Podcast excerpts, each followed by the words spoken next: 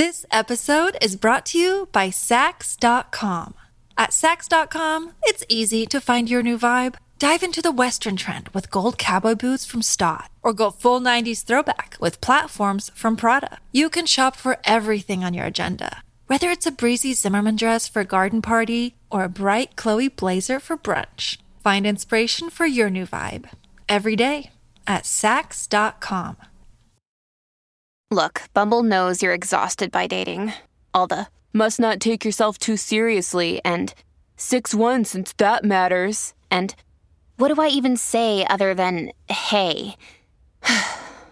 well, that's why they're introducing an all new Bumble with exciting features to make compatibility easier, starting the chat better, and dating safer. They've changed, so you don't have to. Download the new Bumble now. Another day is here, and you're ready for it. What to wear? Check. Breakfast, lunch, and dinner? Check. Planning for what's next and how to save for it? That's where Bank of America can help. For your financial to dos, Bank of America has experts ready to help get you closer to your goals. Get started at one of our local financial centers or 24-7 in our mobile banking app. Find a location near you at bankofamerica.com slash talk to us. What would you like the power to do? Mobile banking requires downloading the app and is only available for select devices. Message and data rates may apply. Bank of America and a member FDIC.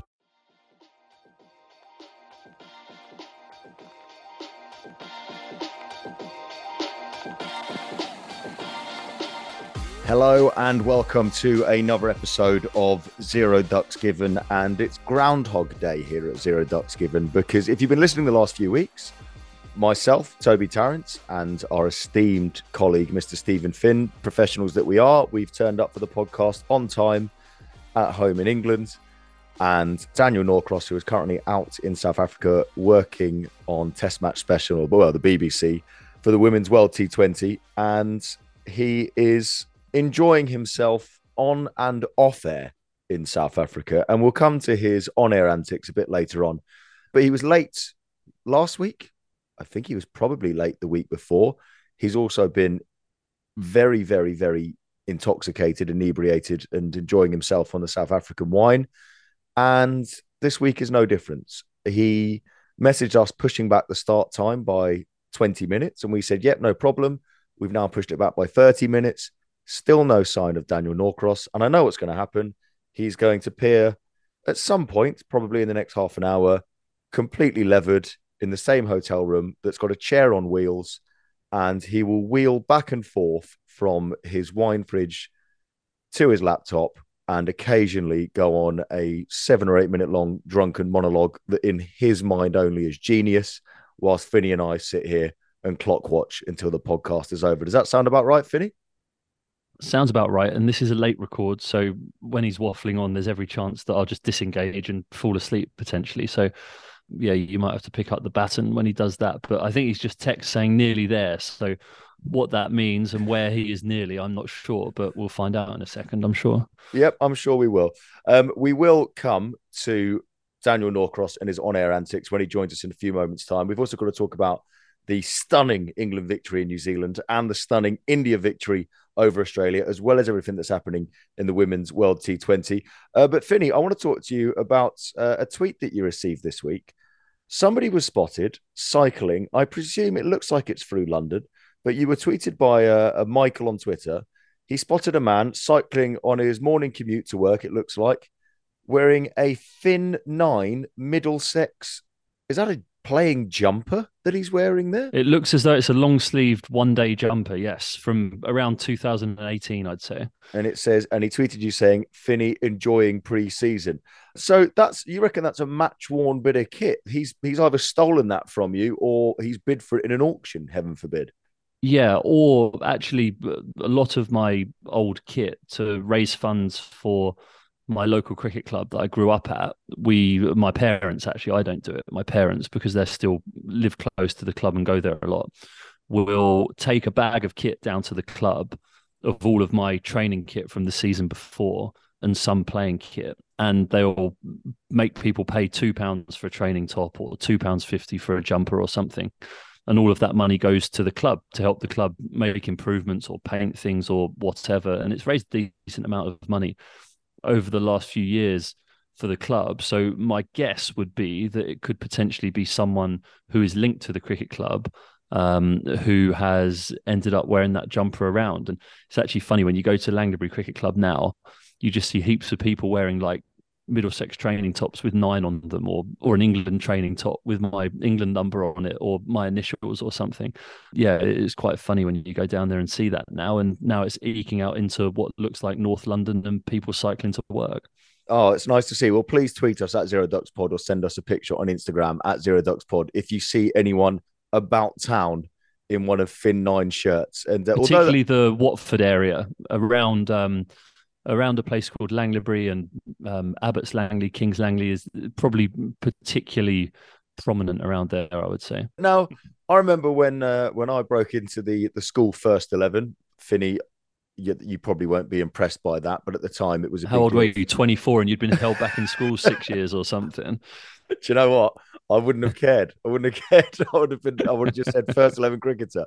But I remember the moment I broke into the first team at school, and every season we got our new stash, right? We used to call it stash, and it was training kit, playing kit. And we were genuinely like kids waking up on Christmas Day looking at our new kit. So you've obviously got no say. So every season you start Middlesex, England, Sussex now, and you get your new kit. Is, there any excitement for you now as a season pro opening that kit and having a look at what your stash looks like for that year? It, it just means I've got to get rid of last year's kit. It's, it's a very big pain in the backside. And when you live in a small two bed flat, you're not afforded that much space when it comes to filling up cupboards and wardrobes with cricket kit. So, yeah, it's just a frustration that you then have to go and find a home for the old kit that you used last year.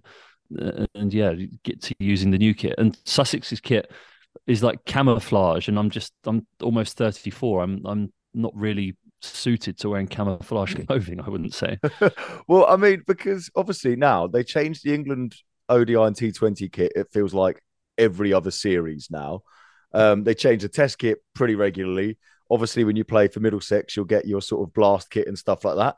Surely the lads, when they open up all their their kit for the season, you must have times you've opened up a kit and gone, "What are we wearing this year?" Yeah, like the, the camouflage. is that? yeah, there must what be. have some... they done to it? There's yeah. been a few shockers there. What's the worst kit you've ever had to play in?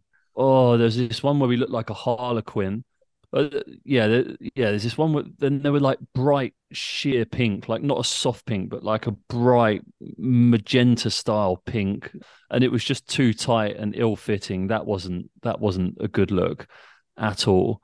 Um, yeah, there, has been some dodgy ones over the years. Uh, probably the quarters where they had four different colours on the quarters was a mishmash that just wasn't wasn't meant to be out on a cricket pitch. Is there a favourite kit you've ever pulled on?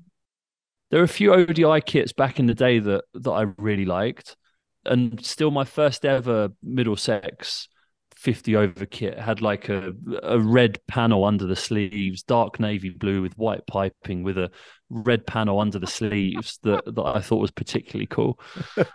well, I mean, you can hear from the laughter in the background that Norcross has joined us, but uh, I have got a theory, and I've I've discussed this before for years. I've got a theory that nobody in the world of cricket has bought an England ODI shirt since 2004. If you go to any cricket ground in the world, it's only men in a Vodafone ODI England shirt from circa you 2004. Why is that? You know what that is? Because well, the Ashes was a year stopped, later. It stopped being on national TV today. oh, that's after, so sad, is not it?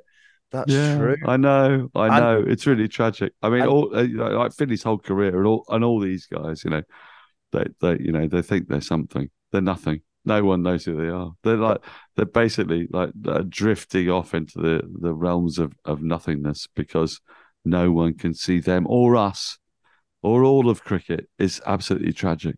But well, yeah, no, Finney, no, that's not that's not the right comparison because Norcross, you work on the radio. They couldn't see you before 2004 either. I know, yeah, and and and, it, and, and it's, it's you know it's definitely true that obviously way more people hear me than anyone sees any cricketers. We get like two million people to see to cricket, but there's like half a million people watching it. But uh, but the tragedy it's and it is a tragedy. It's a genuine tragedy that all of those fantastic things that people have tried to make for 18 years have gone in front of next to no one.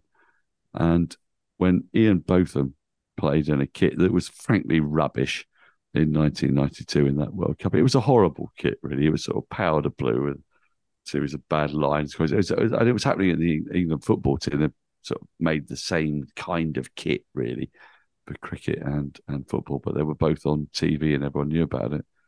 And people still wear that. You see it everywhere. Oh, wasn't the 1992 England World Cup kit brilliant?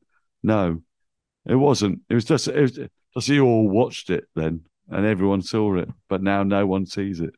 We said there'd be 10 minute monologues when he came on. it's, it's happened. Um, I, I've actually got a confession to make. I never actually, as a fan, owned a England cricket top. I think I had a training top, but never a playing top. But the only playing top that I did own when I was a child was an Australia one for oh. the 1999 World Cup. Oh, 99. I, 99. Let me, let me guess. McGrath 11 on the back. Australia? Oh. No, no McGrath on the back. We couldn't afford the the printing on the back, so it was just plain. Oh. I oh. pretended that God. it was um that it was Glenn McGrath. Yeah, it's yeah, the, Every time I think you've hit rock bottom, you find new ways of disappointing me, Finney. It's a great cricket kit. God. They were brought up in shoebox in the middle of the road. that, that's that what it was with with Finney. Unbelievable, Finney. He, he was forced to wear Glenn McGrath's kit in middle of the road, and he used to collect collect the rainwater and, and suck it into his mouth. Only way to drink. It was only it was only moisture he ever got in his life. Uh, now, do you know now Norcross? I want to uh, step in here because I think you've offended enough people for one week. Because do you know what's fascinating there? Despite the fact that Finney is here on the podcast talking in front of us right now and very clearly from the Watford area. When you did an impression of him being poor, you immediately made him Northern. well, he'll, he'll, he'll, have a, he'll have a Yorkshire grandparent somewhere in, the, in his no lineage. Way. Everyone, no way. Are we going? What, what's wrong with Yorkshire? Don't try and backtrack now, Nor, because you're the one that decided all people that are poor have got generic northern accents and had to drink their water through, it's a, Monty Python a Glenn McGrath squeezed out shirt. So don't you try and throw Finney under the bus. We now Norcross. I'm glad you've. I'm glad you've. Do you know what? I'm glad yes. you offended people yes. because that yes. feeds in very nicely to what we need to discuss. So Daniel Norcross, I'm going to play you a little bit of audio. Okay. Oh, yeah. um, this is from your commentating on the Women's T20 World Cup on the taxpayers BBC. Okay. Um, oh, I New, Zealand, New Zealand are you, are you like that? Are you getting like that? Are you? Oh, because I'm on commercial radio. Anything that we have to pay for, therefore, is well, I just look. I, am gonna I'm gonna play you an audio clip, and I want you to tell me whether this is appropriate for the taxpayers that listen to the BBC. Imagine, by the way, it's New Zealand versus Sri Lanka. You've tuned in to New Zealand versus Sri Lanka Women's T20 World Cup. We've got a lot to play with. It's a mesmerising ground. There's so much to see. I can imagine if you were a landscape, if you were doing Landscape Artist of the Year, it's a programme my wife thoroughly enjoys. This is where you'd take them. Joan mm-hmm. Bakewell would adore this. Kumari is in, and this is swept to short fine leg, and there's no run. I mean, Joan Bakewell's a woman who like likes a lot of things. I'm not familiar with Joan Bakewell. well, I don't think I've ever watched that program. I don't really think it's my she's, kind of she's, thing. She's, she's more than just portrait artist of the okay, year, oh, Joan right, Bakewell. Okay. Yeah, she was quite the thing in the '60s. Well, I wasn't around. Well, you weren't around in the '40s, but you've heard of Hitler. Move, not that, I, not, that not that I'm comparing Joan Bakewell to Hitler, you understand. As the next ball is driven to short extra cover, and there's no rum. We've got a bit of a pickle here, haven't we? It's slightly early. Well, you have. I just said I didn't know who Joan Bakewell was. Well, I am I'm sorry. I'm sticking up for Joan. Now, uh, Daniel, can, can I? Yes. Now, I, I just, do you know what I loved about that was two things. You clearly forgot that you weren't on zero ducks given, and yeah. secondly, I've not often heard you genuinely do a little bit of a backtrack and feel a little bit terrified of what you've just said. But for a second there, I think you were a bit nervous. Correct. All of those things are completely true. Yes, yes, yes. All right. I'll, I'll tell you where it came from. Right. Um, can I first start by saying that Ffion Wyn is one of the most genuinely, most brilliantly natural cricket commentators and uh, summarisers I've ever heard. She's a fantastic foil to work with, but that's not great when you are a cretin, and and and I am a cretin. Mm. So I, I found myself in a situation where I was goaded by a thing that drives me mad about young people. And you know how you have a go at me for being old the whole time. And Yes. you go, oh, well, you know, when I talk about the 1930s and 40s, oh, well, know, it's a very long time ago. All that shit keeps going on. And it sort of annoys me because I don't quite understand why anybody wouldn't be interested in the past because the past is what gets us to now. And Ffion, she basically pressed a button of mine. She suggested that because she wasn't alive at a certain time, she therefore didn't know who somebody was. Can I just very quickly interject? I, I- don't want to put you off your flow, but Yeah. just I just want to say Yeah. from at the moment, it feels a lot like you're about Yeah. to blame your colleague Ffion for you bringing up Hitler on the New Zealand versus Sri Lanka commentary. Yeah. Continue. I, and yeah, and, and it does feel like that, obviously, and, and and and and that's not fair because um, it, it was all on me. And what unfortunately happened was that that I heard this thing happen, which I've heard many times before from you know. Hi there. goddaughters, Sorry to interrupt the podcast. It's Toby Tarrant here. You're probably aware. Um, I need to interrupt because Daniel Norcross, before recording this podcast, had drunk three and a half bottles of South African wine. And at this point, he went on a five minute monologue that made no sense to anyone. So, to save you and us time, I've been asked to intervene. Now, let's head back to the podcast. know any history.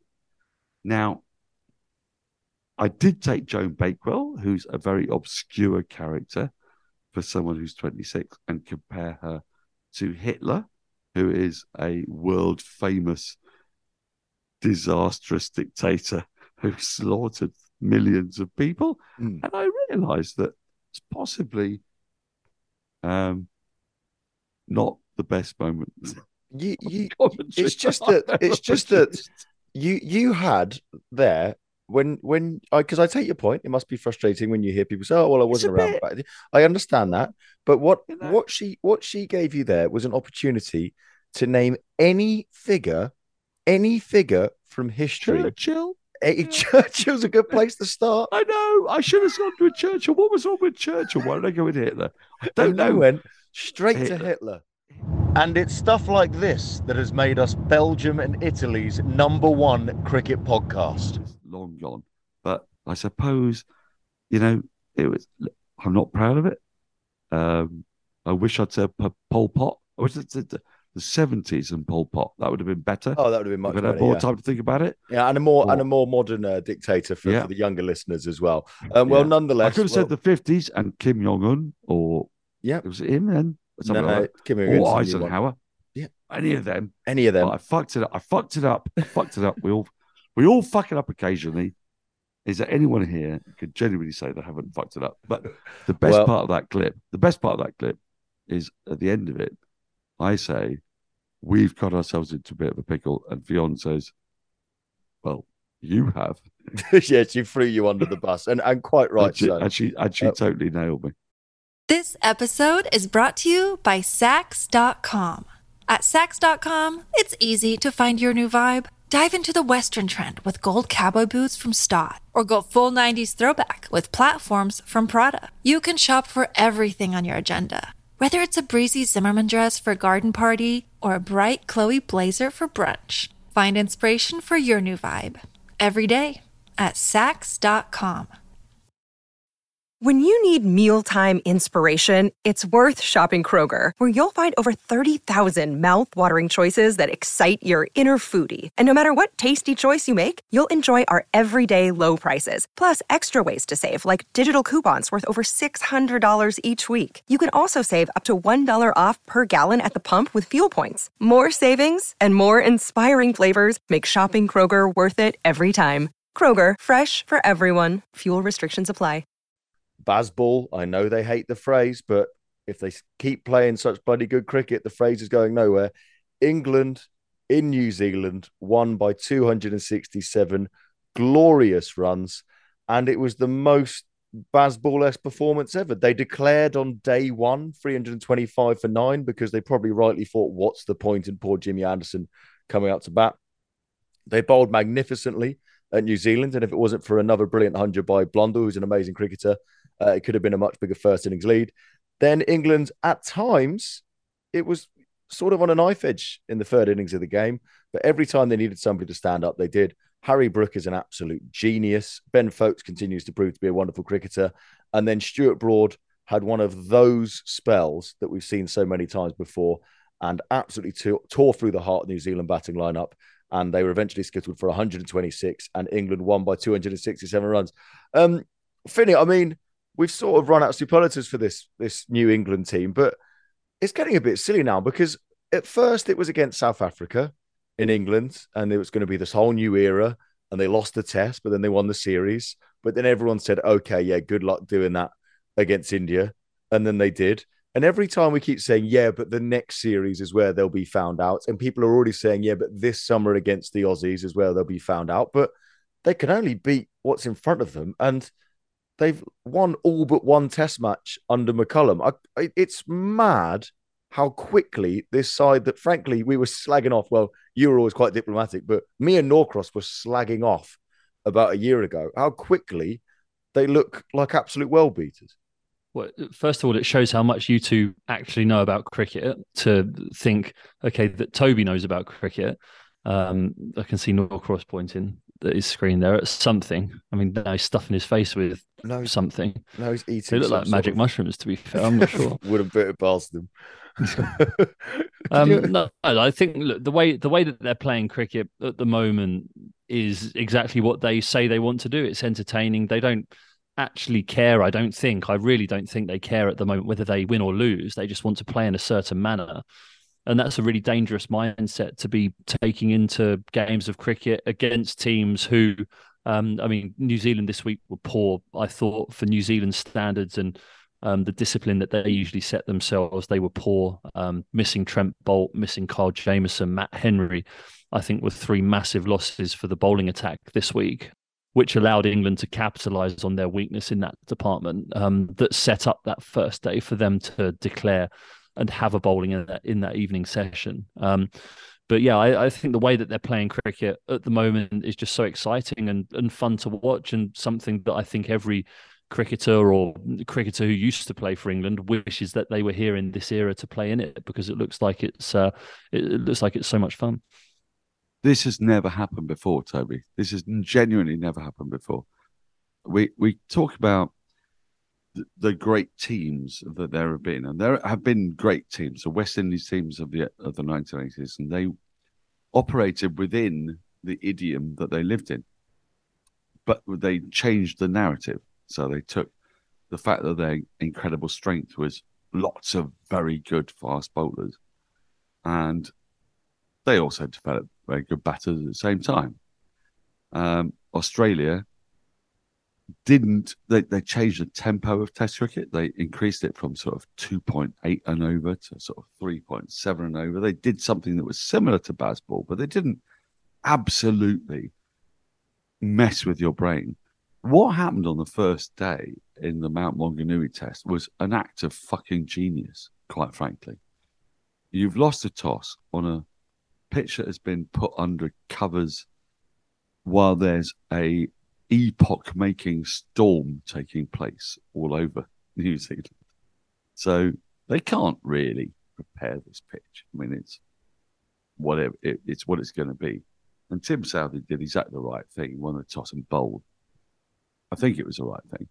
And England mm. looked at that and said, right, we're up against it. Let's fucking smash the shit out of it, uh, uh out of it now. Get as many runs as we possibly can. Get to 325 in 58 overs, and put the other side in when we know that the ball does something with something weird. It was really clever captaincy. It was really clever tactics no one would ever have done that. What what you do when you're put in in that situation is you try to manage the conditions against a pink ball, which you don't really know about. You go, if we are 78 for one or 78 for two at lunch, we've done well. That's not what they did at all. And it is genuinely revolutionary. This has not ever been done. I can't think of a single test side that has done something like England are doing right now. Now, of course, it is perilous because it must go wrong at some point. 10 out of 11 suggests that it's working quite well. But 10 out of 11 is against 10 out of 11 teams that have never seen people do that to you before. So other sides are very good and they will adapt to what it is that you're doing. But bugger me if it isn't incredible.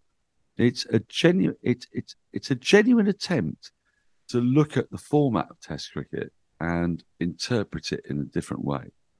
And that is something that hasn't really happened apart from Douglas Jardine. It, you know? it, it I mean, absolutely. Douglas Jardine did that in Bodyline, and that, and and and, and and Stokes is doing that now. I don't know about Douglas Jardine. He wasn't around. He was, wasn't around. You know, I wasn't born back True, then. so- But you but you've you've heard of hang on, uh, uh, Sun Yat Sen. Uh, but genuinely, I mean, I think there's a. It was the perfect team to do it with. England were at rock bottom. They couldn't be any worse than they had been. They had Stokes, who seems like the perfect man to lead it. McCullum coming in. Um, it does feel like the perfect time for it. But I mean, it is absolutely mind blowing. The thing we have to be mindful of, and I am probably the worst at this on this podcast, uh, is that when it does go horribly wrong, which it might, and it might go wrong in the next test, You it might get go very wrong. angry, don't you? You It- get you get vexed instantly. What I You're a don't want to fan. do is sudden, suddenly start slagging off Harry Brook because he got out twice cheaply, flashing outside the off stump. So I need to be ready for the inevitable shit show that will happen at some point. Have you have you have you seen it? Have you seen his bloody numbers? I mean, he's, we he's are, a joke. this is unbelievable. This is insane, and he's done it. Right? Okay, he's not. I'll tell you where he's not done it. He's not done it in England. Until, until you do it on your home pitches, we're not going to trust it. He's done it every. He's done it everywhere else. a, a bit like Ben He's a- Duckett as well. But it's Finney, I mean, first of all, Finney, very quickly, I mean, Harry Brook's better than Bradman ever was, isn't he? Yeah, absolutely. I think you look at the way that he hits the ball, how clean it is, how strong he looks in his stance. He doesn't fall over like Bradman did and look susceptible to LBW. Um, he doesn't look like he's scared of the short ball. Yeah, he, he looks like a far better player than Bradman at the moment, and hopefully he goes on to to break the numbers that he did too. Finney, I've got a question for you, and this is going to be tr- tricky for you because we all agree on this podcast that Bradman is crap and overrated, and all cricket back then was rubbish. How would Bradman fare And against evil. and evil. By the way, for people listening at home, you didn't see that. Norcross, who sits on a wheelie chair at the minute in his hotel in South Africa, wheeled out of shot. I heard some clinking of bottles and glasses, and then he slid back into shot just to say he's evil and then disappeared again. so that's what I'm dealing with. Uh, but Finney, I want to ask you if it was me bowling at Don Bradman, who wins that battle? The two worst cricketers. Bradman, obviously. Oh, bro, come on. Ooh, I he's thought that mu- good, is he? yeah, he's, he must be a good player then. Yeah, I like him. Yeah, fair play. Um, now, no, no, yeah, you mentioned Finney earlier about the fact that England are a dangerous team to play because they genuinely don't seem to care. Obviously, they do, but I know what you mean. But does anything sum it up more than the fact that apparently in the second innings, because Stokes keeps doing these mad things as captain, declaring on 325 and getting Jimmy Anderson to bowl bouncers and all this sort of and these funky field placings. Everything he does, we assume he's got some master plan. But apparently, the reason that Ben Foakes went into bat ahead of Ben Stokes in the second England innings is that Ben Stokes was sat on the toilet. There's There's us. having a poo. That happens regularly. Well, that this- happens this regularly. is- A player's having a poo, and you, it's called a poo watchman. So you just get the fellow who's batting behind you to pad up, and just so you don't have to rush or cut it off halfway through or anything. Yeah. If there's a wicket, you can just have your poo in peace, get it done with. Because it's hard having a poo and you've got your pads on. Because you can't get your trousers down below your knees, so you have to take your pads off. You've got to take your thigh pads off, your box, your chest pad, and then you've got to put them all back on again. And if you're halfway through your poo, you'd have to cut your poo, poo off halfway through. you'd have to pull your pants up. You'd have to put your box on, your thigh pad, your inner thigh pad, both pads. Then you'd have, to go back to the dressing room and collect your helmet, gloves, bat. And by the time you get to the pitch, you would be timed out. So it's logical. What, what And about it happens you're- very frequently. I'm quite surprised. I, I- actually, I say I'm quite surprised that Toby's freaked out by this, but he bats at eleven. So, you know, Well, this was my question. the, for the Finney. only, what does, the, the only does Tim way, Merton need? the only- What does Tim Well, do if wa- he needs to poo? Well, I, I've 10. nearly been caught. I there was a test match in um, where was it? It was at Chester-le-Street in Durham against Sri Lanka in 2016, and I ended up batting to see Moeen Ali through to 100. I can't remember if I was number 11 or 10, but I didn't ask for a That's poo quite watchman. important for this. Yeah, well, I didn't ask for a poo watchman. I can remember not asking for a poo watchman, and I was sat down um, doing the business, and then the wicket fell, and I was just in a mad rush. And I think I was very lucky that day not to get timed out. Like the other batter was in the dressing room by the time I came out of the cubicle, and had to get my stuff on quickly and go down. And you're dishevelled and rushed. Um, luckily that day it didn't affect me. I did see mowing through to his hundred.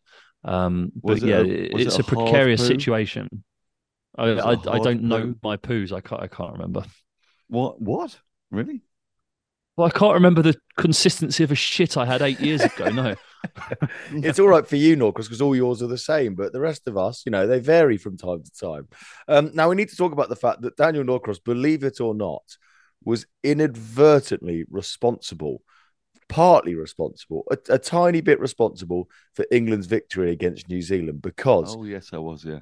Daniel Norcross made the mistake of upsetting the Nighthawk. Now, before we discuss what happened between Norcross and the Nighthawk, Finney, you obviously know Stuart Broad very, very well. What sort of personality is Broady? Because I think he got a little bit annoyed at our Daniel on social media this week, and with good reason too. No. yeah, Not I mean, it's very difficult not to get angry at um, people sat on the sidelines throwing mud. But he's the sort of fella that, yeah, I think he likes to read social media. He's quite responsive. Usually, players just go quiet for five days during games, but Broady's quite happy to partake in conversations on social media during games. And yeah, it doesn't surprise me that he saw Daniels sniping from the sidelines and decided to bite. So, if you don't know, Stuart Broad has taken on a new alter ego called the Nighthawk, despite the fact we haven't really actually seen the Nighthawk. But he is a new version of Night Watchman who, rather than going out there and doing the traditional thing that Finney's done many times before, going out there and blocking it to tears and keeping a batsman safe for the next day of the test match, Broad goes out there seemingly to carry on being attacking and to cause absolute chaos. So Daniel Norcross tweeted saying, I struggled to see the logic of a slogging night watcher until I realized Broad is the best man to faff about wasting time with his helmet and generally infuriating the Oppo. Stuart Broad replied, compulsory concussion test, which I can't do anything about. Then I'm a medium helmet, which had to be replaced as it split. And then the 12 men could only find a large one. Not sure what I can do apart from wear a helmet that's too big. And then Norcross absolutely bottled it. I compared it to the scene in the Inbetweeners where he goes, Sorry, sorry, I'm sorry, I'm sorry. He, and he said, I'm a convert, whether you have a compulsory concussion test or not. Viva la Nighthawk. And Stuart Broad Yeah. didn't reply because he thinks you're a moron. Now, that obviously Did you- did you- angered hang on, Broad hang on, because he hang on, bowled at one on. of those spells the next Hang on. day. Hang on. Are you going to read the next tweet? What was the next tweet? The reply to the next tweet Okay. explained why I thought that actually I might have been wrong. Okay, the the Lord reason loves why a I might- sinner might- who is repents, because- Toby. Yes. And maybe Yeah. Nighthawks are more likely to get short balls and thus more likely to need compulsory concussion tests, which wipe out five minutes. We are only just beginning to understand the full Yes. repertoire of the Nighthawk. Oh, this is the biggest And can brown I- nosing. and can 'cause he's Ugh, called you makes out. me Wait, hang sick, on. actually. Can I can I explain the logic of this? Right. So Stuart made a very strong point, which is that oh he he wasn't just faffing about; he'd had an actual concussion test, and I understood that he'd had an actual concussion test, and of course. You don't want to rile somebody who's got 560 odd test wickets in the cricketing world because some bloke who's got all these wickets apparently is way more significant than me for all sorts of very good reasons. But the reality is that if you have a night hawk who can't face the short ball, the likelihood of them getting smashed on the head is that much higher. And, and and I think they are. I think Baz is much cleverer than we are. You send out Stuart Broad, and he's a red rag to a bull, right? He is an absolutely pitiful player of the short ball. The chances of him being hit on the head are very huge. And when you think about it, that can take out six or seven minutes because he he can't hit it, can he? He's he's he's hopeless. And if you're Neil Wagner, you're going to go for his head. If you're, any, frankly, if you're Colin de Grandhomme, who's no longer playing cricket, you're going to bowl short at Stuart Broad's head. And I realised why it was a great idea to flail pointlessly at a short ball because it encourages people to bowl at your head and save five minutes. And in fairness to me, I think I was right. Well, I mean, it's it's actually quite uncomfortable seeing how much you've backtracked. Finny, Finny, what do you make of Norcross's gro- groveling, Backtracked. groveling sudden? Well, it's a good job that it's a good job he's not nuzzling in his own arsehole because his, his nose would be very runny and wet and brown, wouldn't it? Wait a minute! I- I've just I've just accused Stuart Broad of being utterly shit against the short ball. well, don't be too fair. yeah, and then backtracked. yeah, and then backtracked no, to not it's a cheap- backtracked at all. I've said that him being utterly shit against the short ball is why they put him in there out there doing it. So actually, I've Oh. not backtracked at all. I- I'm standing up there going, "Come on, Stuart, you know, hit the fucking short ball, hit the fucking short ball. You should have been caught second ball. He whacked it straight up in the air, and then Scott Kuggeleijn, less said about him the better, and the wicketkeeper failed to catch the ball. That's I mean, sort it was, of it was it was genuinely the most stupid piece of cricket I've ever seen, in one sense. But then I realised that they are cleverer than me, and what they're trying to do is get Stuart Broad hit on the head, and for that I have got an enormous amount of respect for the England management. if it were for it's the only way. It's the only way to explain that that passage of cricket. And Stuart actually played it brilliantly because the first helmet that came out, he didn't like, so he got a second helmet, and yet again he proved that he is not only the funniest, but he's also the cleverest cricketer on the planet. this is And embarrassing. Funniest, he's the night cleverest. It's embarrassing. It's absolutely. Well, he's- embar- it's I'm sorry, I'm, look, I'm sorry. Grovelling. with, to- with you and Steven Finn. I'm not grovelling. I'm not grovelling. Um, Finny, I was watching the concussion test of Stuart Broad, and uh, I was thinking that there is one major flaw in the concussion test. So, so I'm guessing they're asking you questions like, "What's your name? Where are you?" Stuff like that. Yeah, they do. Yes, they do. Yeah. Because one major flaw is, you know, you've got an incredibly basic Watford name. So, for example, if they said to you, you've been hit in the head by a bouncer, and they come to you and they go, What's your name? Even you, if you actually were seeing eight physios, could just about muster a Steve. Finn, Steve Finn. I'm Steve Finn. but very different if you're, say, Kumar Sangakkara. And I think and I think that's the there's a real flaw in the concussion test. Even even somebody who's just been hit Sorry. repeatedly in the Are head. honestly, are you honestly saying? are you honestly saying that one of the most intelligent men who's ever played cricket in their entire life wouldn't be able to remember his name because it's got slightly more syllables? If if he's been hit in the Finn. head, if he's been hit in the head, but even Finney, if he's just been hit nine times in the head by Shoaib Akhtar, could probably Oh, lying on the ground on his deathbed still just, about muster the noise. Steve Finn. That's, I, think I- that's a real problem. Honestly, I thought, I thought, I, I thought I was going to be the most stupid person on this podcast tonight, and it turns out it's you.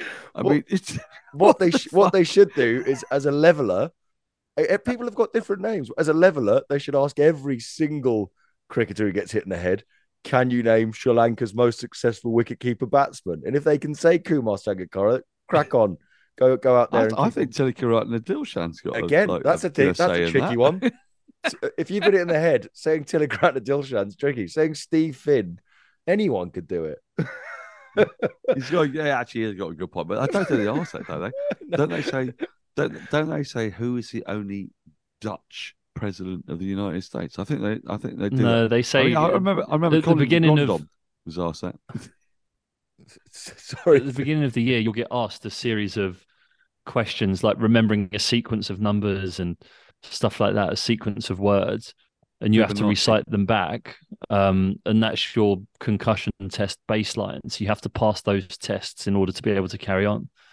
Wait a Well, I- minute, sorry, hang on, Finny.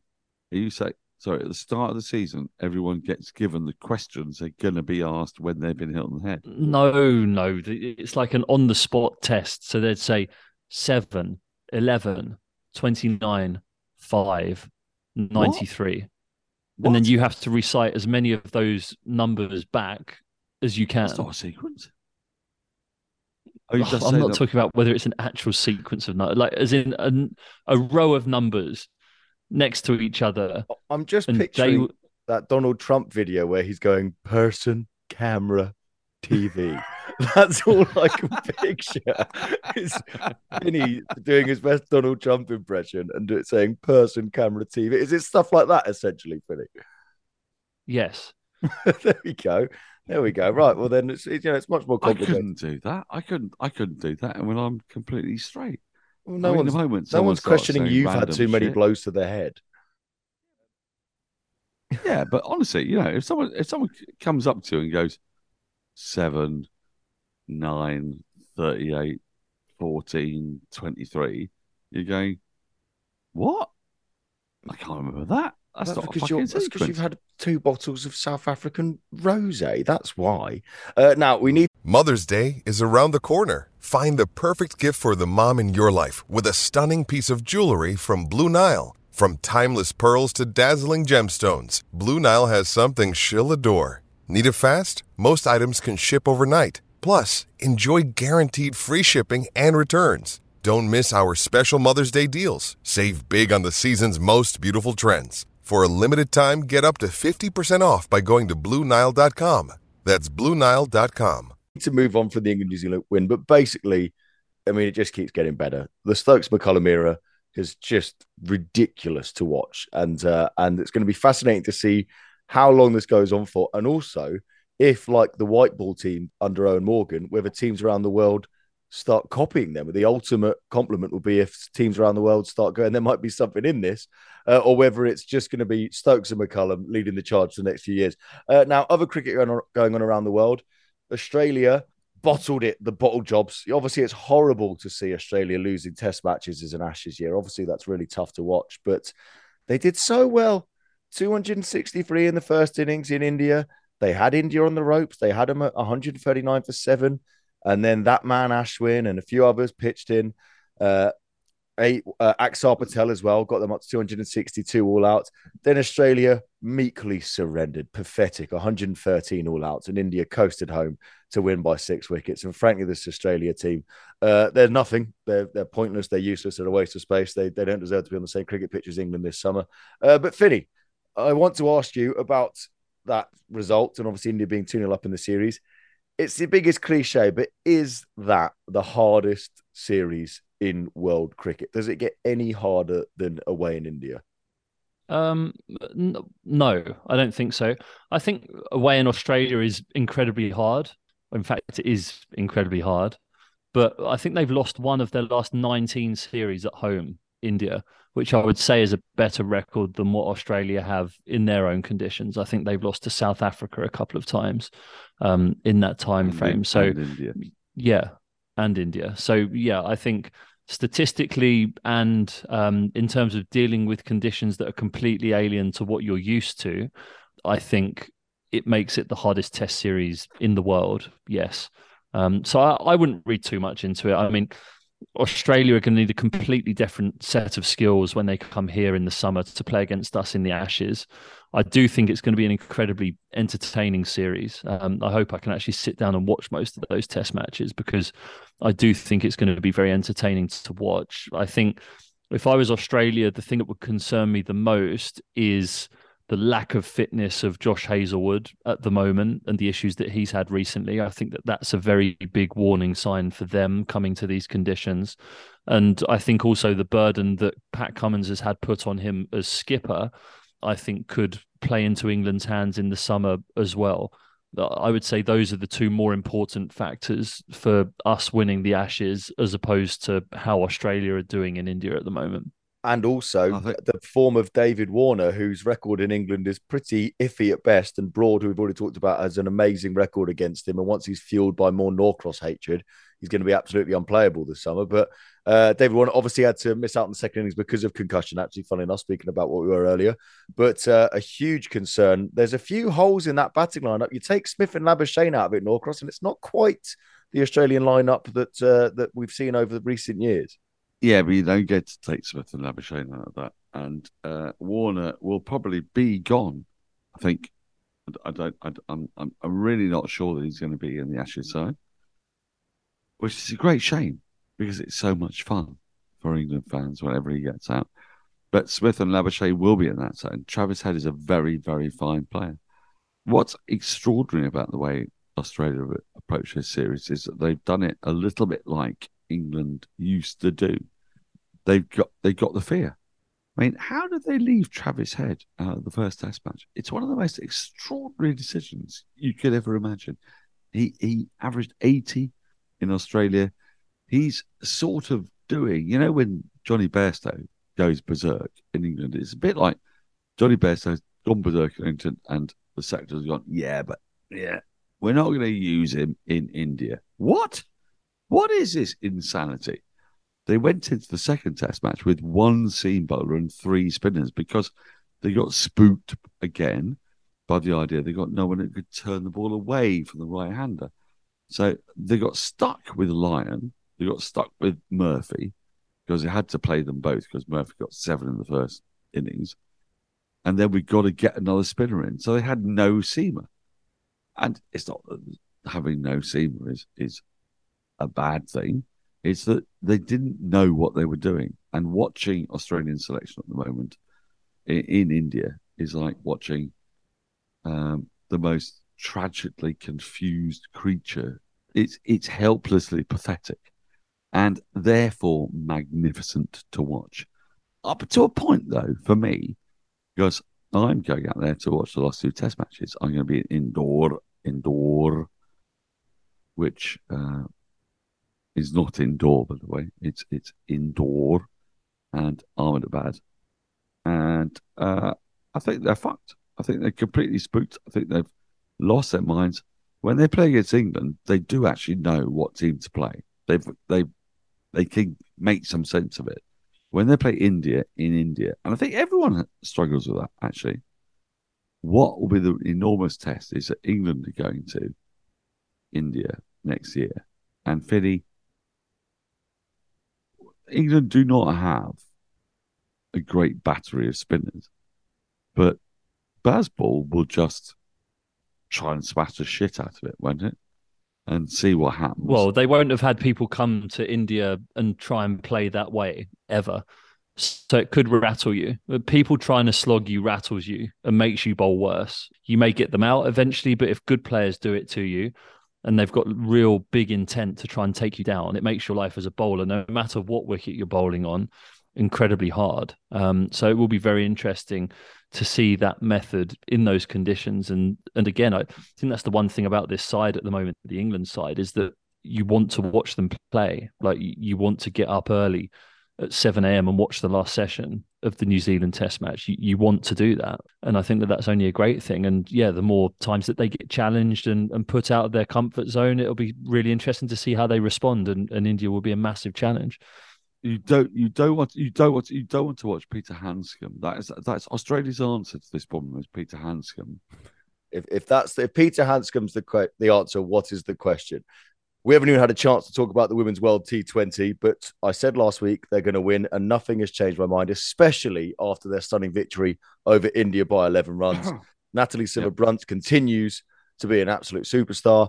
Uh, Sophie Ecclestone continues to be the best spin bowler in the world. Lauren Bell was wonderful.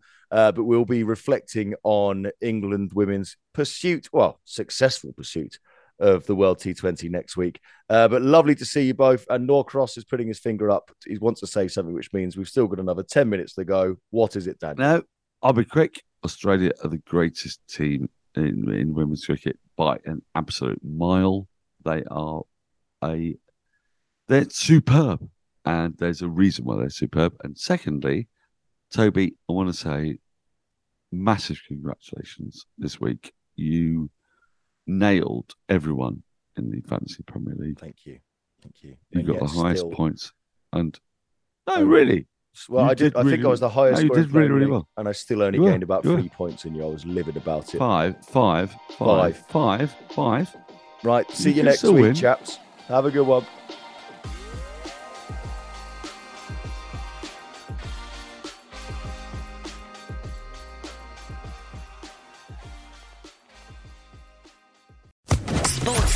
Podcast Network.